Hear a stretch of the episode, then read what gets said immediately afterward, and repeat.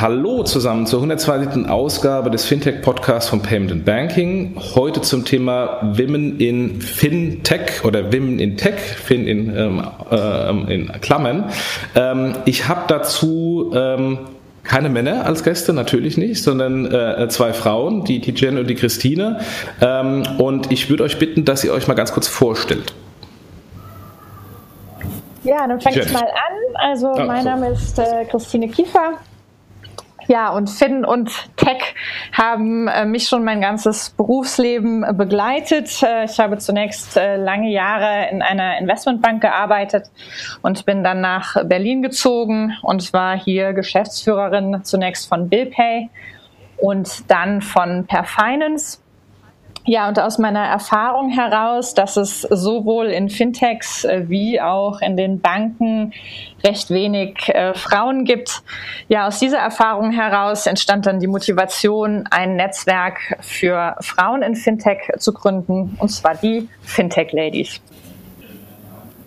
Tijen, ja. dich mal vor, bitte.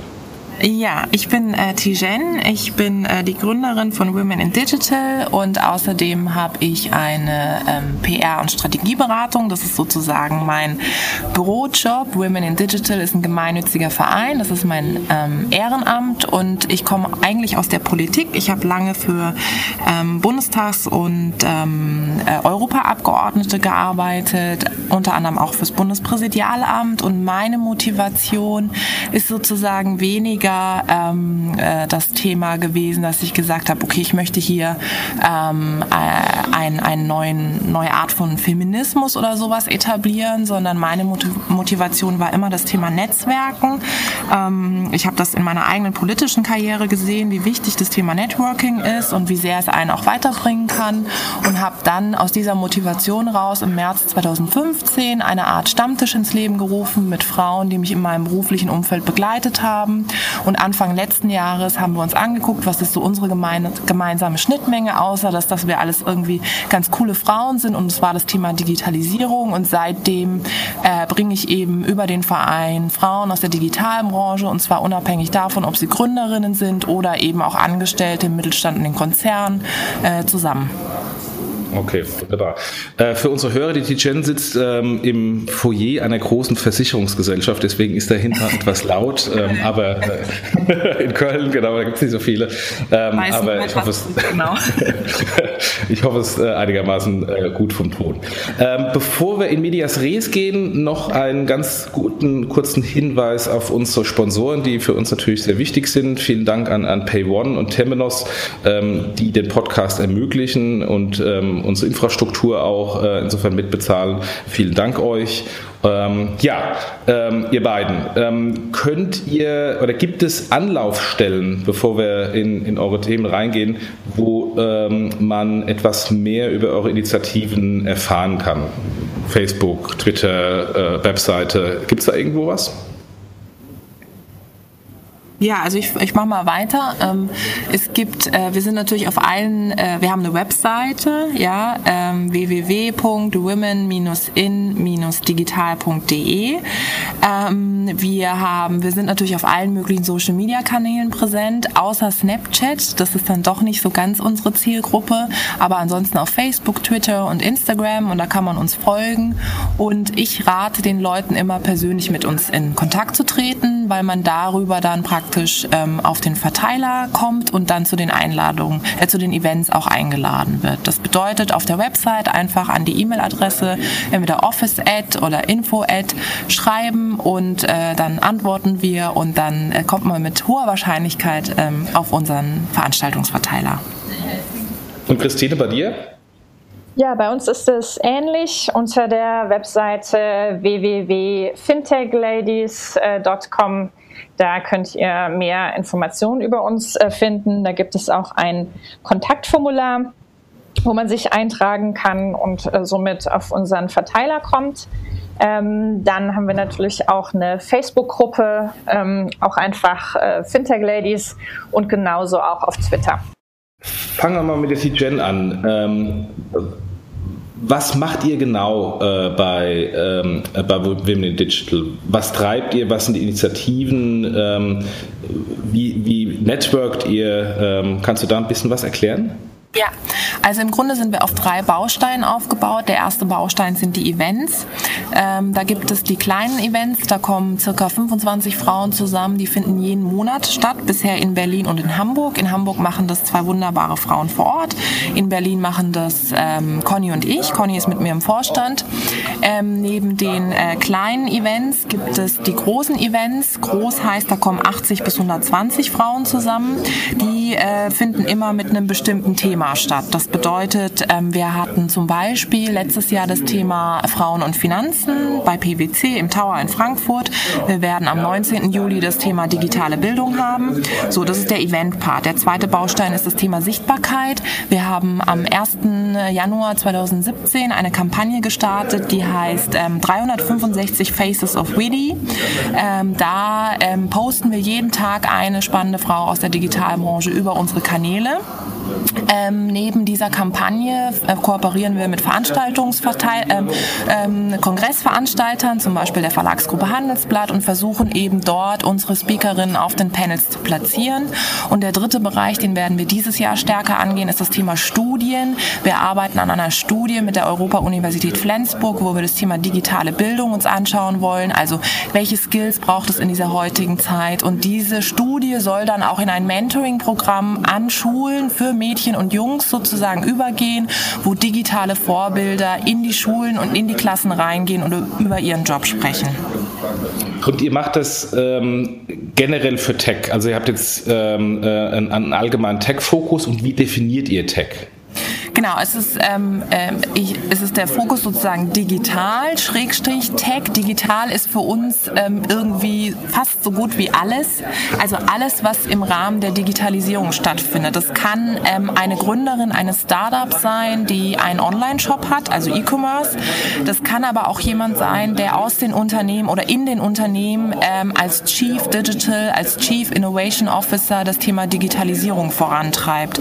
Uns war es von Anfang an ganz wichtig, uns nicht nur sozusagen auf, auf eine reine ähm, IT-Tech-Ecke zu spezialisieren, sondern so breit wie möglich aufgestellt zu sein, weil unsere These ist, dass das Thema Digitalisierung am Ende alle Bereiche irgendwie neu aufstellen wird und deswegen ist auch ganz gut, wenn man von Anfang an ein Netzwerk auch so vielfältig wie möglich eben etabliert.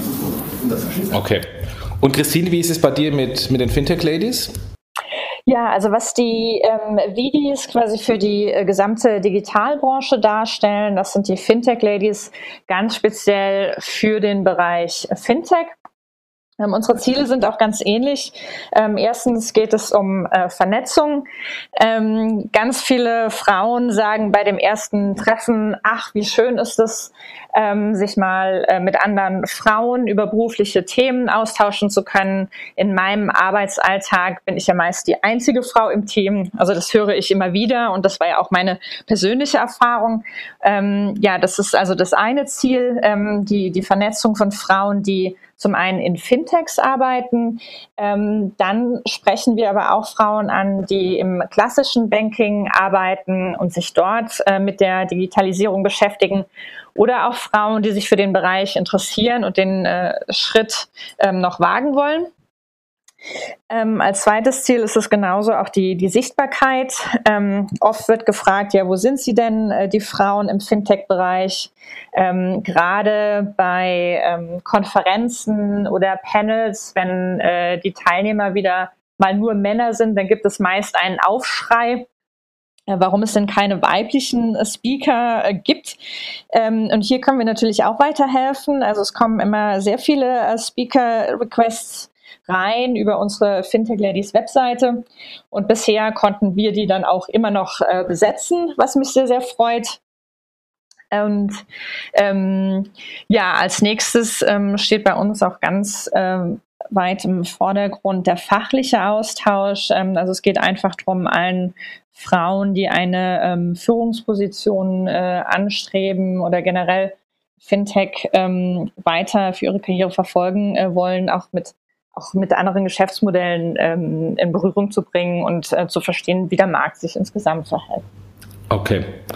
Und ähm, generell, äh, warum, Christine, warum ist eigentlich wichtig, Frauen da einen Karriereweg in, in der Branche überhaupt aufzuzeigen? Warum ist es überhaupt nötig, äh, dass es äh, Initiativen wie euch gibt? Warum kommen die Leute, die jetzt Konferenzen machen, nicht ohnehin drauf, ähm, dass es da ähm, ähm nur Männer auf dem Panel gibt und äh, eine Frau mal vielleicht nett wäre, auch äh, mit ihrer Sicht zu haben?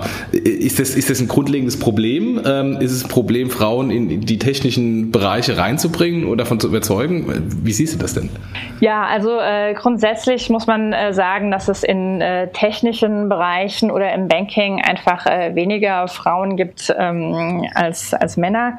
Ähm, warum ist es so? Ähm, äh, nun, in der, der, Hauptgrund liegt meiner Meinung nach darin, dass auch schon in den Schulen äh, Mädchen weniger angesprochen werden durch äh, technische Fächer was äh, meiner Meinung nach auch falsch ist. Und äh, man sieht aber auch, dass sich das wandelt. Ja, also ich glaube, es ist ganz wichtig, dass in den Schulen gerade so achte, neunte, zehnte Klasse ähm, für alle Informatikkurse angeboten ähm, werden, weil man sich äh, früh ja schon für etwas begeistert, was dann ähm, nach dem Abitur die Studienwahl ähm, beeinflusst und äh, hinterher eben auch das Berufsleben. Ähm, von daher, äh, ja, glaube ich, sind wir hier auf einem guten Weg. Ähm, warum ist das überhaupt wichtig, dass, ähm, dass äh, das Geschlechterverhältnis ausgewogen ist? Nun, ähm, hierzu gibt es ja auch viele Studien, die besagen, ähm, dass ein gemischtes Team besser arbeitet, ähm, innovativer und kreativer arbeitet.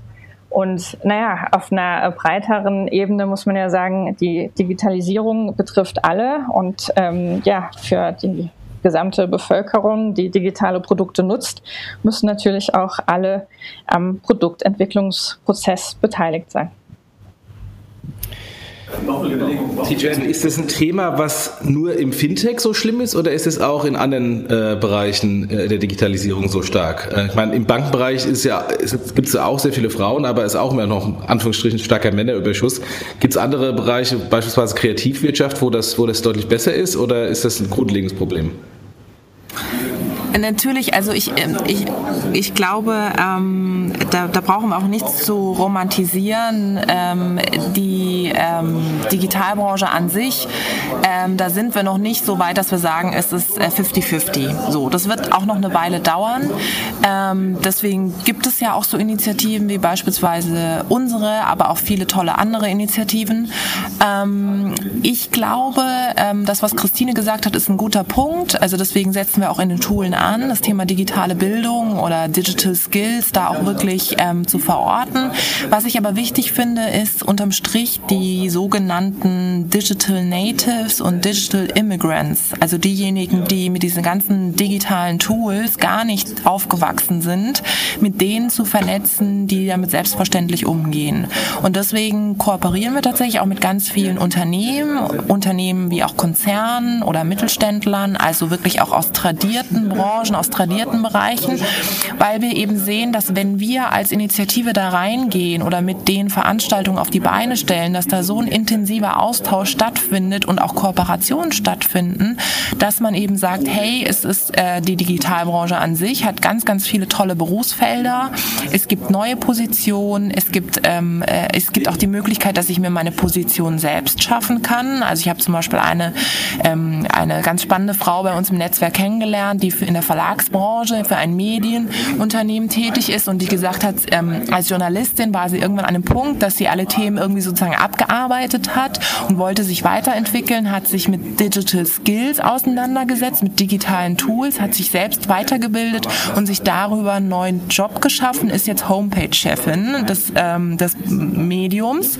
Und was ich ein ganz schönes Beispiel finde, also ich glaube, es ist immer sehr wichtig, so die Chancen des Ganzen aufzuzeigen und zu zeigen, welche Vielfalt es da eigentlich draußen gibt für diejenigen, die gerade dabei sind, in Unternehmen zu starten, also wirklich auch in den Schulen tatsächlich auch anzufangen, den Weg zu bereiten, aber eben auch für diejenigen, die vielleicht mit diesen Tools eben auch noch nicht so aufgewachsen sind. Ich wollte mal dein, ähm, dein Wissen von anderen Industrien anzapfen zum Thema Recruiting. Ähm, wie managen denn andere Industrien, die vielleicht ein bisschen weiter sind als die Fintech-Industrie, das Thema Recruiting von Frauen? Meinst du jetzt mich? Ja. Okay. Ähm, ich glaube, es wird ganz viel ähm, oder es geht ganz, ganz stark in die Richtung, dass die ähm, Unternehmen anfangen, ihre Mitarbeiter als Botschafter aufzubauen. Das bedeutet, das ist auch so ein bisschen meine These, dass man wirklich die Mitarbeiter empowert, sie stärkt darin, dass sie für das jeweilige Unternehmen und dann auch für die jeweilige Abteilung, für ihr jeweiliges Thema stehen. Ich sage immer, die Mitarbeiter sind die neuen Influencer. Ja, die muss man natürlich auf den ganzen Kanälen da draußen auch sehen, wahrnehmen, die müssen empowered werden, die muss man auch mitnehmen in dieser ganzen digitalen Transformation, dass sie auch sprachfähig sind. Und dahin geht das Ganze, wenn ich beobachte, was für tolle Frauen bei uns im Netzwerk sind, die dann wirklich auch für jeweilige Branchen, für jeweilige Bereiche stehen, die können natürlich einen ganz spannenden Blick auch hinter die Kulissen gewähren. Und daher finde ich es total wichtig, dass die Unternehmen noch mehr darauf setzen, ihre Leute nach draußen zu schicken, ob es jetzt Frauen oder Männer sind, aber bei uns natürlich sehr stark auch Frauen, dass sie sie bestärken darin, sich in gewissen Bereichen auch weiterzubilden und dass sie sie auch bestärken darin, beispielsweise ganz banal auch Vormittagsevents wahrzunehmen. Das bedeutet, ich sage immer, Networking ist Teil der Arbeitszeit und da finde ich, sollten die Unternehmen noch viel, viel mehr Freiheiten den Mitarbeiterinnen und Mitarbeitern gewähren, damit wir eben dahin kommen, dass äh, so, ich sag mal, schnöde Employer Branding Maßnahmen wie beispielsweise Anzeigen irgendwo oder Recruiting Maßnahmen, Anzeigen irgendwo dann vielleicht eines Tages auch passé sind. Und Christine, wie sieht das bei dir aus ähm, mit deiner Erfahrung im, ähm, im, im, klassischen Fintech-Bereich? Du warst ja äh, Geschäftsführerin von, von zwei Fintechs. Wie hast du das Recruiting anders gemacht im Vergleich zu anderen Firmen ähm, im, im Fintech-Bereich, wo du äh, Erfahrung hast oder aus dem Netzwerk äh, das Feedback bekommst äh, im Recruiting äh, gegenüber Frauen? Also das Recruiting ist natürlich äh, klar ähm, eine ganz schwierige Aufgabe, wenn man noch ganz am Anfang steht, ähm, gerade in der äh, Gründungszeit. Also ähm, da geschieht natürlich viel über Direktansprache ähm, und äh, viel aber auch über das Netzwerk. Ähm, aus meiner Erfahrung haben wir oft die besten Mitarbeiter auf äh, persönliche Empfehlung bekommen. Ähm, und äh, dabei ist es immer ganz klar Aufgabe ja, der Teamleiter oder der Geschäftsführer auch äh, darauf zu achten, ähm, dass das Team möglichst ausgewogen ist. Ähm, das ist im Tech-Bereich äh, wirklich schwierig. Also grundsätzlich ist es äh, ja nicht einfach, äh, gute Entwickler zu finden in Berlin. Aber gerade wenn man dann noch die Zusatzbedingungen hat, dass es äh, noch eine Frau fürs Team, fürs Tech-Team sein soll, dann äh, tut man sich wirklich oft schwer und da muss man schon äh, sehr suchen. Okay.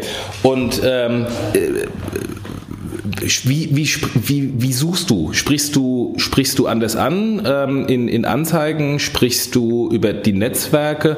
Ähm, welche, welche tatsächlichen konkreten äh, Maßnahmen nutzt du, um Frauen zu überzeugen, in die Industrie zu kommen, die eher männerdominiert ist?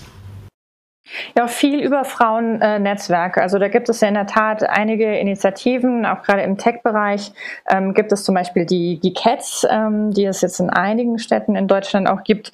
Und äh, ja, da äh, muss man eben genau äh, schauen, äh, wo gibt es äh, Netzwerke oder Anlaufstellen, wo man dann konkret auch Frauen ansprechen kann. Das stimmt.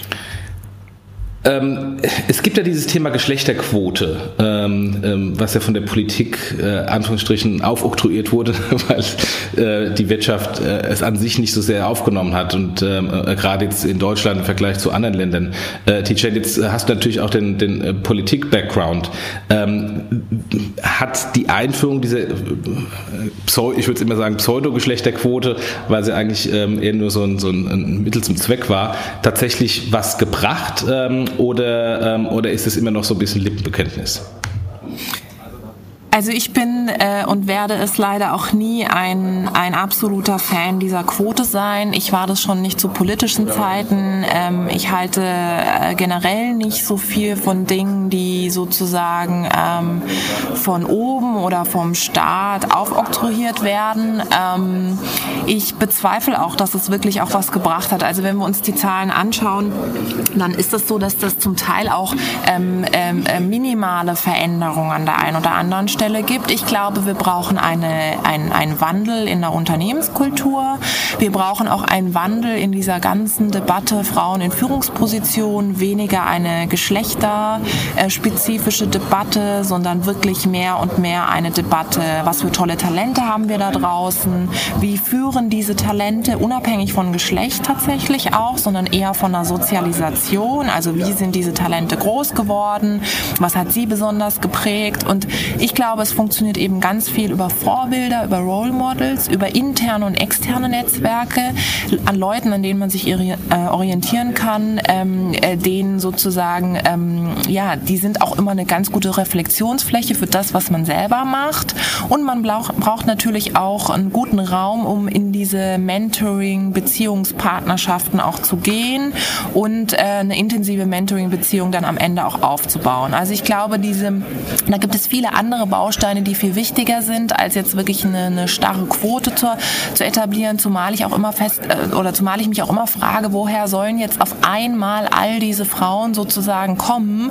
wenn wir jahrelang nicht von unten her schon angefangen haben, beispielsweise tatsächlich in den Schulen ähm, oder auch äh, sozusagen in Unternehmen auf, ich sag mal, ähm, äh, Junior-Ebene wirklich die, die Talente auch zu fördern. Woher sollen all diese Frauen kommen, die wir jetzt in diese ganzen Positionen sozusagen ähm, positionieren und, und stecken wollen? Daher glaube ich, äh, müssen wir viel mehr darauf achten, dass wir eine, eine andere Tonalität in der Diskussion haben, ähm, wo sich Frauen vielleicht an der einen oder anderen Stelle auch nicht so abgeschreckt fühlen und denken, okay, ich bin jetzt nur auf der Position, weil ich eine Frau bin und andererseits Männer denken, hey super, die hat den Job nur bekommen, weil sie das richtige Geschlecht hat oder vielleicht den richtigen Hintergrund. Also wir diskutieren ja zum Teil auch oft über Quoten mit Migrationshintergrund und sowas.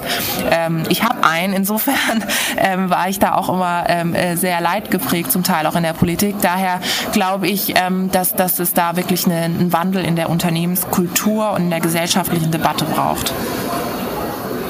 Okay.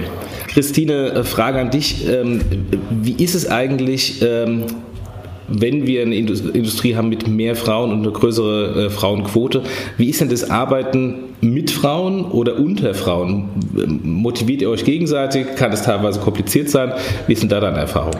Ähm, ja, meine Erfahrungen sind da äh, limitiert, ganz einfach deswegen, also weil ich äh, meistens die einzige Frau im Team war. Also ich war ja immer in äh, Tech- oder Product-Abteilungen, ähm, wo ja, wo es einfach wenige Frauen gibt. Und äh, da war ich immer sehr, sehr froh, wenn ich nicht die einzige im, im Team war und habe da auch von meiner Teampartnerin immer viel Unterstützung auch erfahren, äh, mich immer äh, sehr gefreut, mit Frauen zusammenzuarbeiten. Ähm, aber trotzdem äh, weiß ich von anderen ähm, äh, ja, Branchen, wo es einfach viel mehr Frauen gibt, klar, also da gibt es auch schon mal Zoff unter Kolleginnen, das sollte man gar nicht abstreiten. Aber ich denke, generell gibt es große Motivation, gerade in Bereichen, wo die Frauenquote sehr gering ist, dass Frauen sich untereinander helfen wollen, sich äh, unterstützen wollen. Ähm, äh, Zoff unter Frauen, äh, Zoff unter Männern gibt es genauso. also ich, äh, ist das, muss man das extra betonen ähm, ähm, oder ist das, ist das irgendwie anders? Ich glaube nicht, oder? Hm, nee, da habe ich eine andere Wahrnehmung. Also ich habe ähm, hab schon das Gefühl, ähm, dass, dass Frauen ähm, Meinungsverschiedenheiten im Job oft äh, persönlicher nehmen als, als Männer und äh, Männer ähm, sich auf der Arbeit streiten können und dann hinterher trotzdem gemeinsam Bier trinken. Ähm, zusammen in der Bar und bei Frauen das ein bisschen anders ist. Also deswegen, da ist auch mein Rat immer an äh, jüngere ähm, Frauen oder äh, allgemein, also wer ähm, ja Managementpositionen äh, anstrebt, man darf Sachen einfach nicht zu persönlich nehmen. Tijen, ähm, wir haben ja dieses Fintech des Jahres ähm, äh, gehabt, äh, oder seit Jahren diese Verleihung des Fintech des Jahres und haben da auch eine, eine Jury. Äh, und du hattest vorhin gesagt, du positionierst auch ähm, äh, explizit Frauen ähm, auf Konferenzen und äh, in Juries, äh, wo man dann feststellt, es gibt da nur Männer drin. Wir hatten genau das.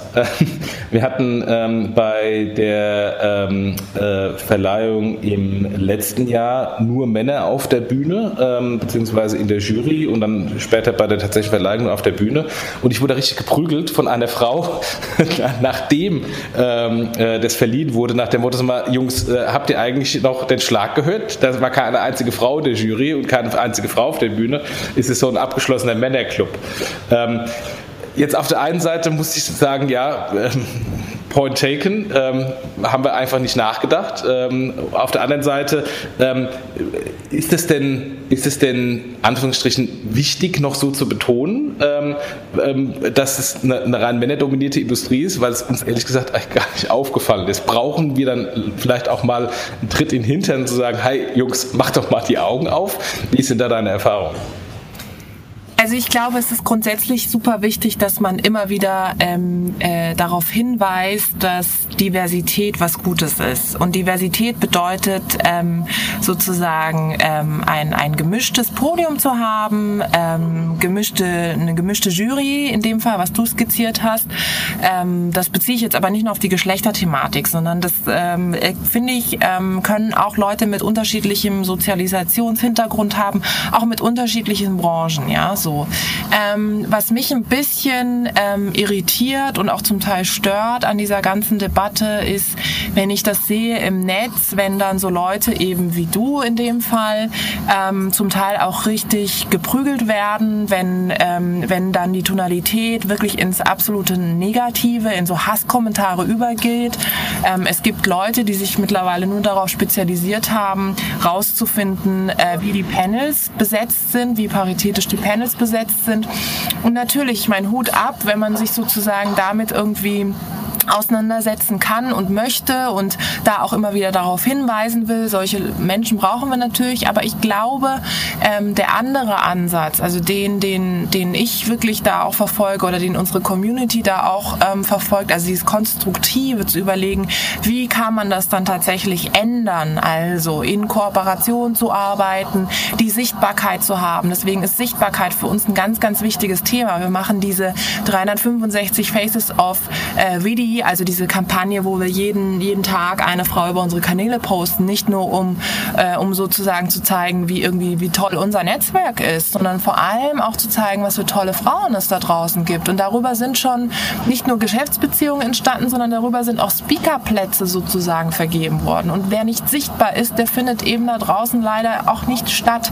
Daher glaube ich, ist es so eine zweiteilige Geschichte. Das eine ist, dass Veranstalter vielleicht noch mehr über den Tellerrand hinaus gucken müssen und sich vielleicht auch mit Leuten vernetzen müssen, die jetzt nicht nur in ihrem eigenen Trott sozusagen unterwegs sind. Und auf der anderen Seite finde ich, müssen Frauen auch noch mehr Ja sagen, den, den Finger heben, den Arm heben, wenn es darum geht, Panels zu besetzen, vielleicht sich an der einen oder anderen Stelle auch einfach mal selbst vorzuschlagen. Ja, das ist immer so ein bisschen verpönt oder man denkt, nee, eigentlich müssen die Leute ja auf mich zukommen. Nein, ich glaube, es ist total wichtig, wenn du für ein bestimmtes Thema stehst, wenn du gerade noch am Anfang bist, dass du eben auch auf dich aufmerksam machst. Und da sind, finde ich, die Social Media Kanäle ein super, super guter, äh, super gutes Tool, weil man mit relativ wenig Aufwand wirklich so sich auch einen Expertenstatus sozusagen erarbeiten kann, darüber eine Sichtbarkeit hat und dann natürlich auch angesprochen wird, wenn es um, um sozusagen Panelbesetzung oder in dem Fall auch um Jurybesetzung geht.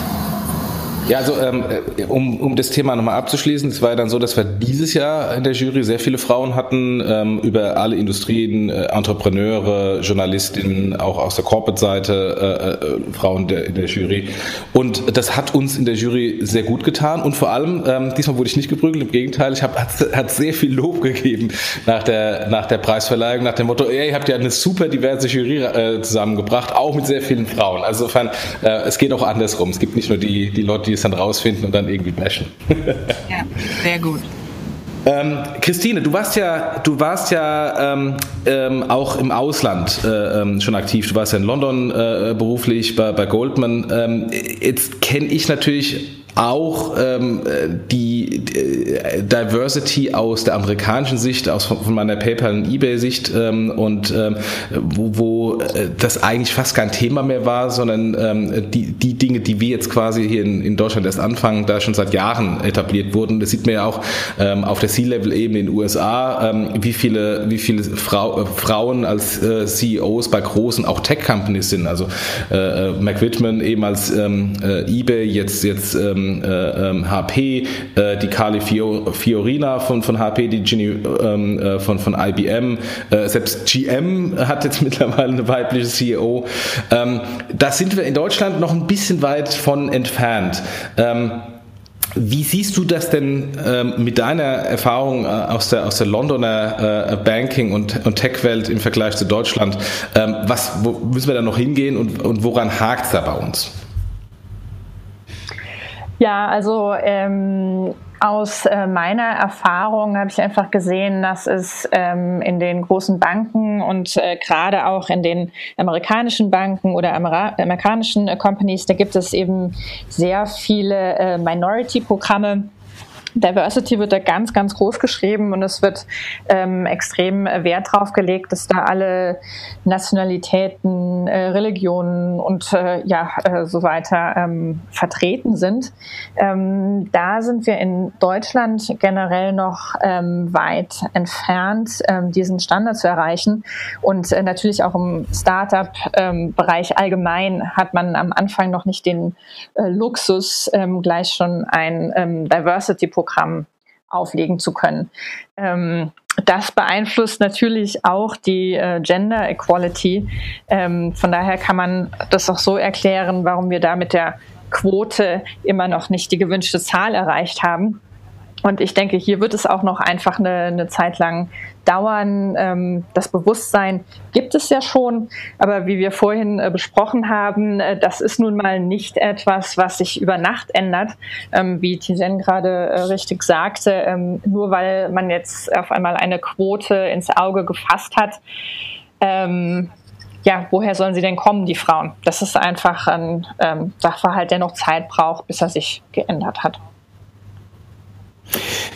Liegt das vielleicht an, an, dem auch etwas anderen, eher traditionellen Familienbild in, ähm, in, in, Deutschland? Ähm, also sprich, ähm, ich fokussiere mich dann teilweise mehr auf die Familie. Ich, wenn ich Kinder bekomme, bleibe ich eher zu Hause und habe dann verpasse Anführungsstrichen vielleicht den, den, den, äh, den, den Zug in der Karriere. Während auf der anderen Seite, wenn ich mir natürlich Mutterschutz, bin der Vater auch von, von, von zwei Kindern, wenn ich mir den Mutterschutz in Deutschland anschaue im Vergleich zu, zu USA, äh, das ist natürlich zehnmal besser hier hier als, als in den USA oder auch gar, gar in Frankreich, äh, wo man dann irgendwie relativ schnell wieder zurückkommt ähm, und, äh, und das Kind dann äh, sofort der Nanny übergibt und die Nanny, überzieht, äh, die Nanny das Kind erzieht. Wie, wie siehst du da die, die Vor- und Nachteile des, des jeweiligen Modells und hat es dann auch Impact auf ähm, gegebenenfalls ähm, äh, die, den, den Grund, warum in Deutschland äh, Frauen noch nicht so weit sind wie in den USA? Ja gut, das ist natürlich jetzt eine äh, ganz große Erziehungsdiskussion ähm, in manchen Ländern, also in den skandinavischen Ländern, ähm, Frankreich, USA, genau, da ist es eher die, die Regel, dass man äh, relativ schnell, äh, irgendwie schon drei Monate nach der Geburt wieder zurück in den äh, Job eintritt. Äh, hier in Deutschland würde man dann wahrscheinlich eher als Rabenmutter äh, beschimpft werden, wenn man wirklich nach so kurzer Zeit sein Kind schon wieder abgibt. Also das ist zum Teil eine, eine kulturelle äh, Frage. Ähm, also viele Bankerinnen, die ich kenne, die sind in der Tat nicht äh, sehr, sehr lange zu Hause geblieben, einfach weil sie auch wieder arbeiten gehen wollten. Ähm, und natürlich spielt da auch mit rein, dass die äh, Sozialsysteme hier in Deutschland besser sind und man es sich äh, leisten kann, länger zu Hause zu bleiben. Ich denke, also hier ist es letztendlich eine, eine ganz individuelle Frage, die, die jede Frau für sich beantworten muss. Und ähm, äh, Christine, äh, wenn wir jetzt mal weg von, von, dem, von dem reinen ähm, ähm, Deutschland versus Ausland-Thema geht und die unterschiedlichen Sichten. Alleine in Deutschland ist schon ein Riesenunterschied. Ich meine, äh, du kennst, äh, du kennst Berlin jetzt sehr gut, du warst in London, ähm, du kennst auch Frankfurt ein bisschen. Äh, ich war auch in Berlin und bin jetzt in, in Frankfurt. Aber jetzt gerade im, im, ähm, im beispielsweise weiblichen Founder-Bereich, im Fintech-Bereich, ähm, gibt es eine Riesenlücke zwischen Berlin und Frankfurt. Ich kenne auf, auf C-Level-Ebene in Frankfurt keine weibliche Gründerin Entwicklerin. Ähm, das ist in Berlin ähm, immer noch eine Minderheit, aber es ist schon, äh, würde ich sagen, Standard, aber es ist schon weiter verbreitet. In Frankfurt ist das nicht gegeben. Es sei denn, es kommt jetzt irgendjemand, den ich übersehen habe und bitte Feedback an mich und äh, Aufschrei, das werde ich dann das nächste Mal auch hier im Podcast wieder bringen. Aber ähm, äh, mir fällt niemand ein. Ähm, ist es dann auch schon wieder so, so eine regionale Sache zwischen Berlin und Frankfurt, weil Berlin weiter ist? Oder wie kannst du das erklären?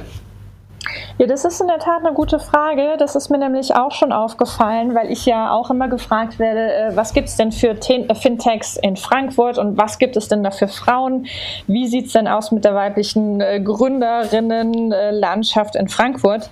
Und ähm, da muss ich wirklich sagen, in den letzten fünf Jahren hat sich in Berlin der Gründerinnenkreis sehr, sehr stark äh, erweitert. Also mittlerweile kenne ich hier, denke ich, schon über 100 ähm, Gründerinnen und Geschäftsführerinnen in Frankfurt kenne auch ich keine einzige. Ähm, das ist eine sehr gute Frage, warum das so ist. Ähm, ich denke, hier ist es einfach Zeit, dass mal eine Frau die Lanze bricht und dann auch äh, eben regionalen äh, ja, Netzwerk vielleicht äh, gründet, um da äh, mehr Frauen zu motivieren, ähm, etwas Ähnliches zu beginnen. Oft äh, fehlt es einfach an, an einer oder ein paar wenigen, die da den Weg bereiten für viele andere. Tijen, was kann ich denn machen als C-Level, ähm, ganz operativ, ähm, um ähm, die Diversität in, oder Diversity, ich mag dieses deutsche Wort nicht, äh, liebes Englisch, Diversity im Team zu stärken. Ähm, also wir haben hier, äh, wenn ich jetzt an Quoten rede und ich mag keine Quoten, wir haben eine relativ, Quote, äh, relativ große Quote von 45 Prozent Frauen in der Company. Wir haben sogar eine weibliche Entwicklerin, die ähm, kurioserweise seit zwei Tagen nicht mehr da ist, weil sie jetzt in Mutterschutz gegangen ist. Ähm, was, was kann ich denn on top noch machen? Äh, und äh, ehrlich gesagt, das, äh, die Quote, die wir haben und dass, dass wir auch eine weibliche Entwicklerin haben, ist reiner Zufall. Es war jetzt nicht so nach dem Motto, ich bin jetzt der tolle Hecht und wir haben jetzt so eine tolle Quote. Es war echt reiner Zufall. Aber wie kann ich das denn ein bisschen strategischer machen? Ähm, kann, hast du ein paar Tipps auch äh, von, von anderen Firmen? Mhm.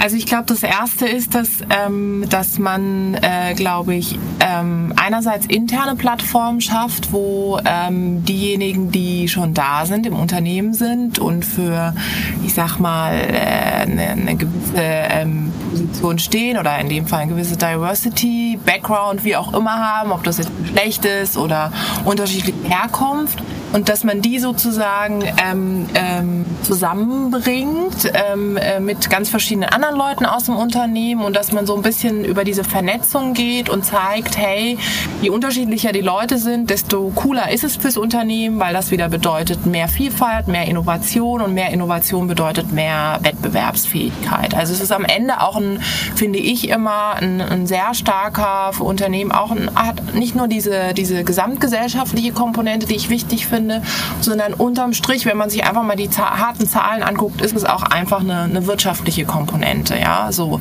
Ähm, und daher glaube ich, ist es erstmal ganz gut, interne Plattformen zu schaffen. Ähm, das in Zeiten von Digitalisierung und von New Work und agilem Arbeiten sowieso wichtig, dass man abteilungsübergreifend arbeitet.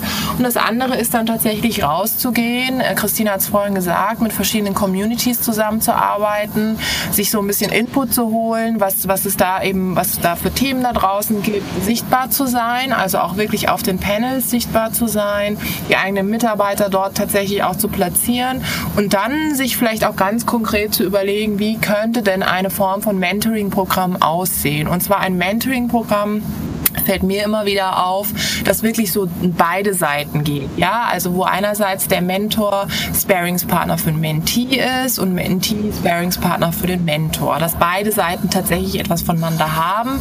Und ich glaube, richtig gute, kluge Mentoring-Programme helfen am Ende auch, ähm, dieses Thema Diversity in den Unternehmen weiterzutragen, weil angenommen der Mentee sozusagen geht jetzt weg von dem Unternehmen, wird er natürlich immer darüber kommunizieren, was für ein cooles Unternehmen das ist, wie gut man sich wirklich da auch wirklich einbringen kann, jetzt auch unabhängig vom Hintergrund und so weiter. Und dann entsteht auch so eine Form von, ähm, von Diversity und daher glaube ich, dass ähm, klug und durchdachte Mentoring-Programme, die auch von gezielten Personen im Unternehmen wirklich ähm, gestreut und wirklich verantwortet werden, ganz wichtig sind. Oftmals ist es so, ist mir schon aufgefallen, dass das ganze Thema Diversity, aber auch das ganze Thema, ich sag mal, äh, Mentoring-Programme irgendwo im, in der, im Bereich HR angesiedelt ist und es macht dann jemand noch sozusagen on top.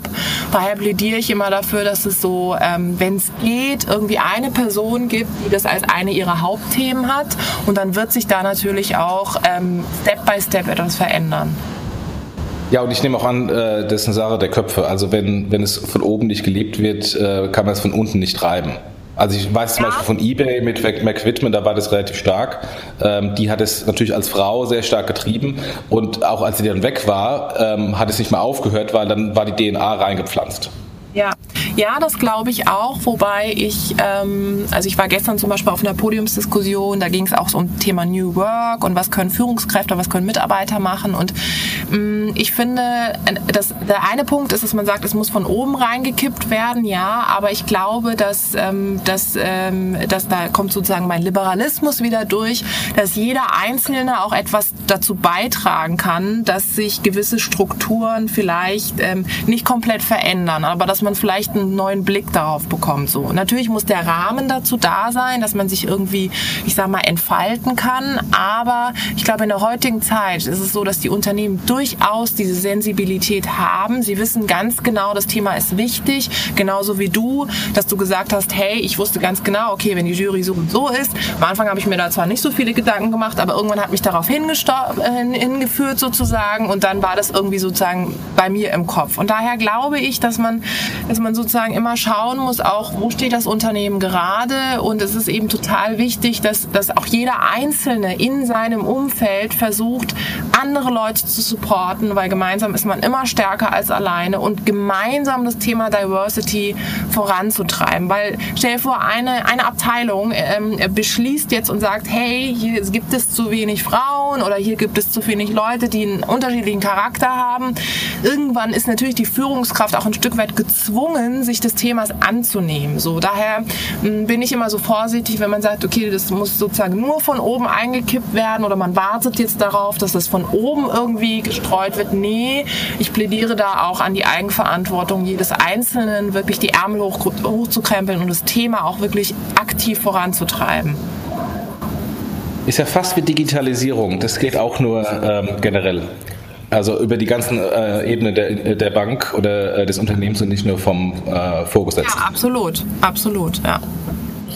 Ähm, wir sind jetzt schon relativ weit durch, äh, 43 Minuten im, ähm, im Podcast, ähm, müssen langsam zum Ende kommen. Deswegen würde ich euch bitten, noch mal ganz kurz sagen zu wollen oder zu können, was ihr denn schon erreicht habt. Jetzt weniger persönlich, sondern mit euren Initiativen. Habt, könnt ihr ein paar Namen droppen, äh, die bei euch drin sind? Habt ihr ein paar Zahlen? Äh, könnt ihr ein bisschen was zu euren Initiativen sagen? Am besten erst Tijen und dann äh, Christine. Ja, also Name-Dropping willst du also hören, ja? Dann lege ich mal los. Ähm, unser Verein wird ja finanziert ähm, durch Fördermitglieder. Das können Privatpersonen sein, das sind aber auch mehr und mehr Unternehmen.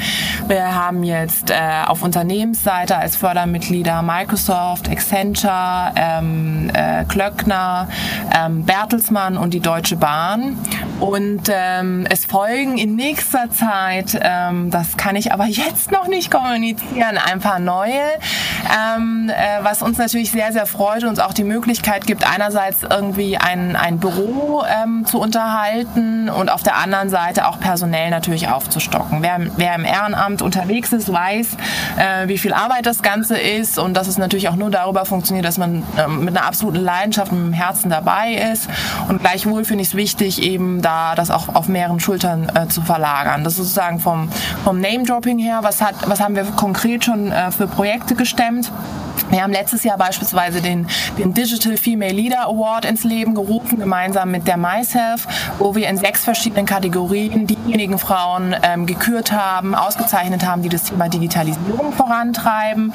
Da gab es sechs sehr interessante Frauen, auf die man vielleicht an der einen oder anderen Stelle so nicht gekommen wäre. Und das ist auch meine intrinsische Motivation, da wirklich Leute zusammenzubringen, die so nie aufeinander getroffen hätten. Also ich finde das immer großartig, wenn ich das Feedback bekomme, hey, wunderbar, ähm, äh, ich habe auf Leute getroffen, die ich so nicht kannte. Ansonsten gibt es ganz viele ähm, auf sozusagen bilateraler Ebene Kooperationen, die zustande gekommen sind, auch zum Teil Geschäftsbeziehungen, was ich ganz spannend finde. Übrigens auch über unsere Faces-Aktion, dass Leute aus, äh, aus sozusagen ähm, aus der Old Economy, ähm, äh, Leute aus der New Economy gesehen haben mit einem interessanten Startup und gesagt haben, ich möchte Kontakt zu denen haben, weil wir genau in dem Projekt etwas planen. Und daher sind da schon sehr konkrete Sachen bei rumgekommen, was mich sehr freut. Und ähm, ja, da machen wir weiter. Es kommen in den nächsten Monaten noch ein paar coole Projekte und ich freue mich sehr. Ich freue mich auch sehr, wenn wir mit anderen Initiativen zusammenarbeiten. Beispielsweise eben auch vielleicht mal mit der Christine, mit den Fintech Ladies und wenn wir mit äh, dir, Jochen, auch mal was machen. Männer sind an der einen oder anderen Stelle auch erlaubt. So ist es ja nicht. Ne? Das ist schön. Christine, wie sieht es bei dir aus bei den Fintech Ladies? Ähm, äh, was ist für da für eine Traktion? Kannst du vielleicht auch speziell im Fintech-Bereich ein paar, ein paar Beispiele nennen, was ihr da schon getrieben habt? Ja, gerne. Also wir äh, hatten ja äh, gerade erst unseren ersten Geburtstag sozusagen, Christine, also vor knapp ja, hörst mich. Vor knapp einem äh, Jahr ist ja die Initiative entstanden und beim ersten Treffen waren wir ja nur eine sehr kleine, intime äh, Weinrunde. Mittlerweile ähm, sind wir angewachsen auf eine Zahl von über 200 äh, Fintech-Ladies in verschiedenen Städten. Ähm, mittlerweile gibt's also eine Runde ähm, in Hamburg und demnächst auch in München. Da sind wir gerade im Aufbau. Ja, und in Berlin ist der Kreis mittlerweile schon äh, sehr groß geworden. Ähm, wir machen regelmäßige Treffen alle zwei Monate. Und äh, was mich äh, sehr freut, ist, dass sich jetzt ähm, einige, eine ganze Reihe ähm, Fintechs und Insurtechs bereit erklärt haben, auch Events bei Ihnen zu veranstalten. So waren wir äh, letztes Mal, gerade im Mai, eben bei Weltsparen die nächsten Treffen äh, finden äh, statt bei OptioPay und äh, Friendsurance. Und ähm, was mich sehr, sehr freut, ist, dass ähm, ja die Initiative dazu beigetragen hat, dass auch in den äh, Fintechs und Insurtechs mehr drüber ähm, diskutiert wird, über das Geschlechterverhältnis. Also einfach, weil die äh, Frauen dann sagen, ja, heute Abend gehe ich aber zum Fintechs-Ladies-Treffen oder ähm, fragen eben bei sich im Unternehmen in der Geschäftsführung an, ob man dann auch mal ein Event bei ihnen veranstalten könnte, ähm, sodass das dazu führt, dass im Unternehmen auch äh, mehr über die Thematik äh, nachgedacht und diskutiert wird und auch äh, selbst einfach mal geschaut wird, ja, wie viele Frauen sind denn eigentlich bei uns im Management-Team oder wie viele, was ist denn eigentlich die Frauenquote bei uns? Und so dann doch die eine oder andere positive Entdeckung auch gemacht wird. Wunderbar, vielen Dank. Ähm, Habe ich euch äh, vergessen, was zu fragen, was ihr noch loswerden wollt oder ähm, habt ihr nichts mehr auf der Seele? Also ich von meiner Seite bin total happy und finde diesen Podcast ausgezeichnet, muss ich sagen. so ein bisschen. Der ist wirklich cool. Richtig cool, was ihr da auf die Beine stellt. Danke. Und Christine? Ja, finde ich auch. Ja, nee, super. Hat Spaß gemacht, dabei zu sein. Äh, finde ich eine super Initiative, ja. Okay, gut. Dann würde ich sagen, wir machen jetzt einen kurzen Break. Ich äh, zeichne die News der Woche separat auf, weil äh, wir hängen ein bisschen in der Zeit und äh, ich möchte nicht eure Zeit damit verbringen, dass ihr bei, bei, bei den News äh, zuhört, die ich ohnehin alleine mache. Von daher machen wir jetzt einen kleinen Cut. Ich bedanke mich bei euch ähm, für, für die guten Insights ähm, und ähm, ja, wenn ihr weitere Themen habt, die ihr auch gerne hier im Podcast nochmal ansprechen wollt oder, ähm, oder auch äh, bei uns im Blog, sagt mir Bescheid, äh, bringen wir gerne. Also wir unterstützen euch sehr, sehr gerne und dann freue ich mich mal wieder, euch zu sehen bei irgendeinem der Fintech-Treffen in, ähm, in Berlin oder vielleicht, Christine, wenn du, wenn du dann eine Expansion nach Frankfurt machst, auch gerne mal in Frankfurt. Ich kann auch gerne ein paar Locations Sehr gerne. Gut, vielen Dank euch und ähm, ja, äh, freue mich aufs Feedback von den Hörern. Danke dir. Tschüss. Ciao. Hallo, jetzt zum zweiten Teil, äh, ganz kurz die News der Woche. Ähm, es war nicht so viel los, weil sehr viele Konferenzen waren. In Frankfurt war die Eurofinance äh, Tech Week, ähm, in, ähm, in Berlin war ein bisschen was los, in Brüssel gab es ein paar Payment-Konferenzen, deswegen wollte ich da gar nicht äh, drauf eingehen, sondern ganz kurz nur die wichtigsten News der Woche. Unsere Freunde von CashCloud machen offensichtlich wieder äh, Pressemitteilungen, haben wir lange drauf gewartet. Sie sind Gewinner des renommierten Payment Awards Banking Check zusammen mit äh, PayDirect und Barzahlen. Ähm, insbesondere wenn man über die CashCloud und PayDirect ist das offensichtlich die Creme de la Creme der wichtigsten Zahlmethoden.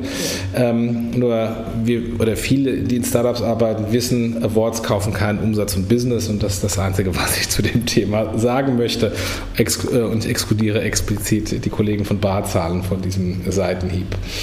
Ähm, Check24 ist Eating German Fintech. Ähm, der André hat einen sehr, sehr guten Artikel darüber geschrieben, über die Macht von Check24 mit den vielen Fintechs äh, zu konkurrieren, weil sie schlicht und ergreifend ein Thema haben, was viele Fintechs nicht haben, nämlich signifikante Kunden und eine Marke ähm, und können da viele Fintech-Services oder Fintech-Leistungen ähm, ähm anbieten und die Fintechs auch gegebenenfalls platt machen. Insofern ein äh, interessanter, interessanter Artikel, äh, interessanter Gedanke, ähm, dem man man sich einfach mal äh, durchlesen sollte und ähm, mal drüber nachdenken kann.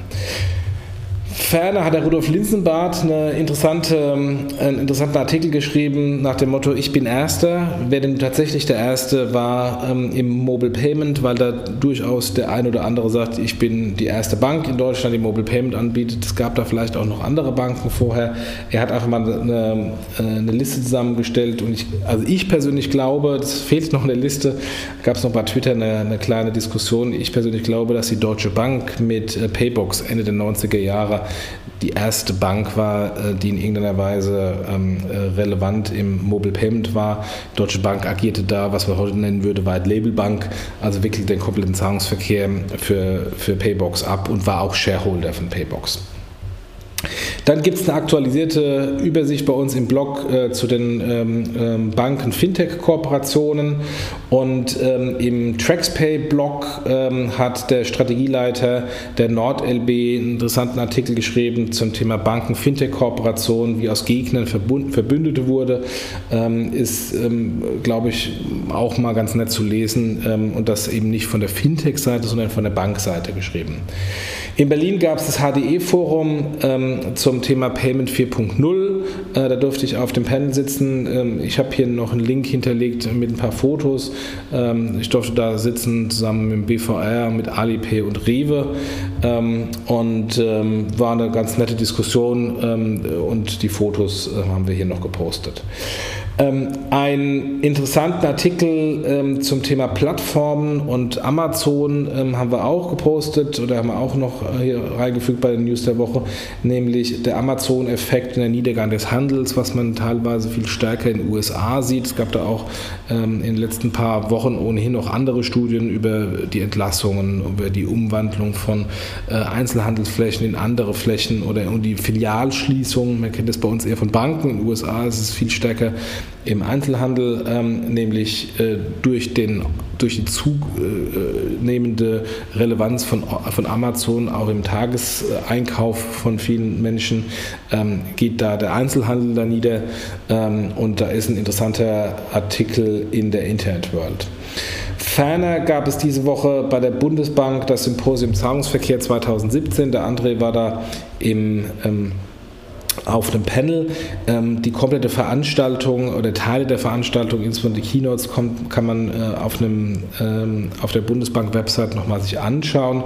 Ähm, was ich persönlich sehr interessant fand, ähm, war ein, ein, äh, eine, eine, Rede vom Joachim Schmalzel von den Sparkassen Giroverband, der ein paar Zahlen zu Quid äh, gebracht hat. Äh, also Quid, das P2P-Produkt äh, der Sparkassen, bislang ausschließlich viral vermarktet, ähm, hat jetzt ähm, innerhalb habe wirklich in der kürzesten Zeit 400.000 Registrierungen und 500.000 Transaktionen äh, gewonnen.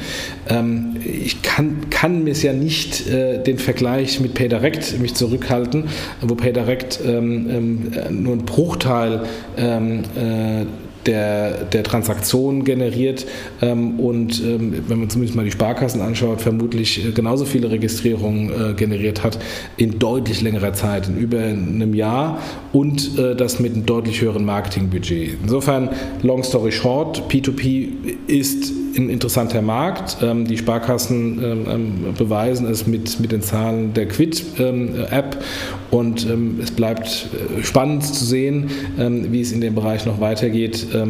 würde man gerne auch mal die Zahlen von dem einen oder anderen P2P-Startup sehen, äh, beziehungsweise es gibt ja auch ein ähnliches Produkt bei den, bei den Genossen und bei PayDirect.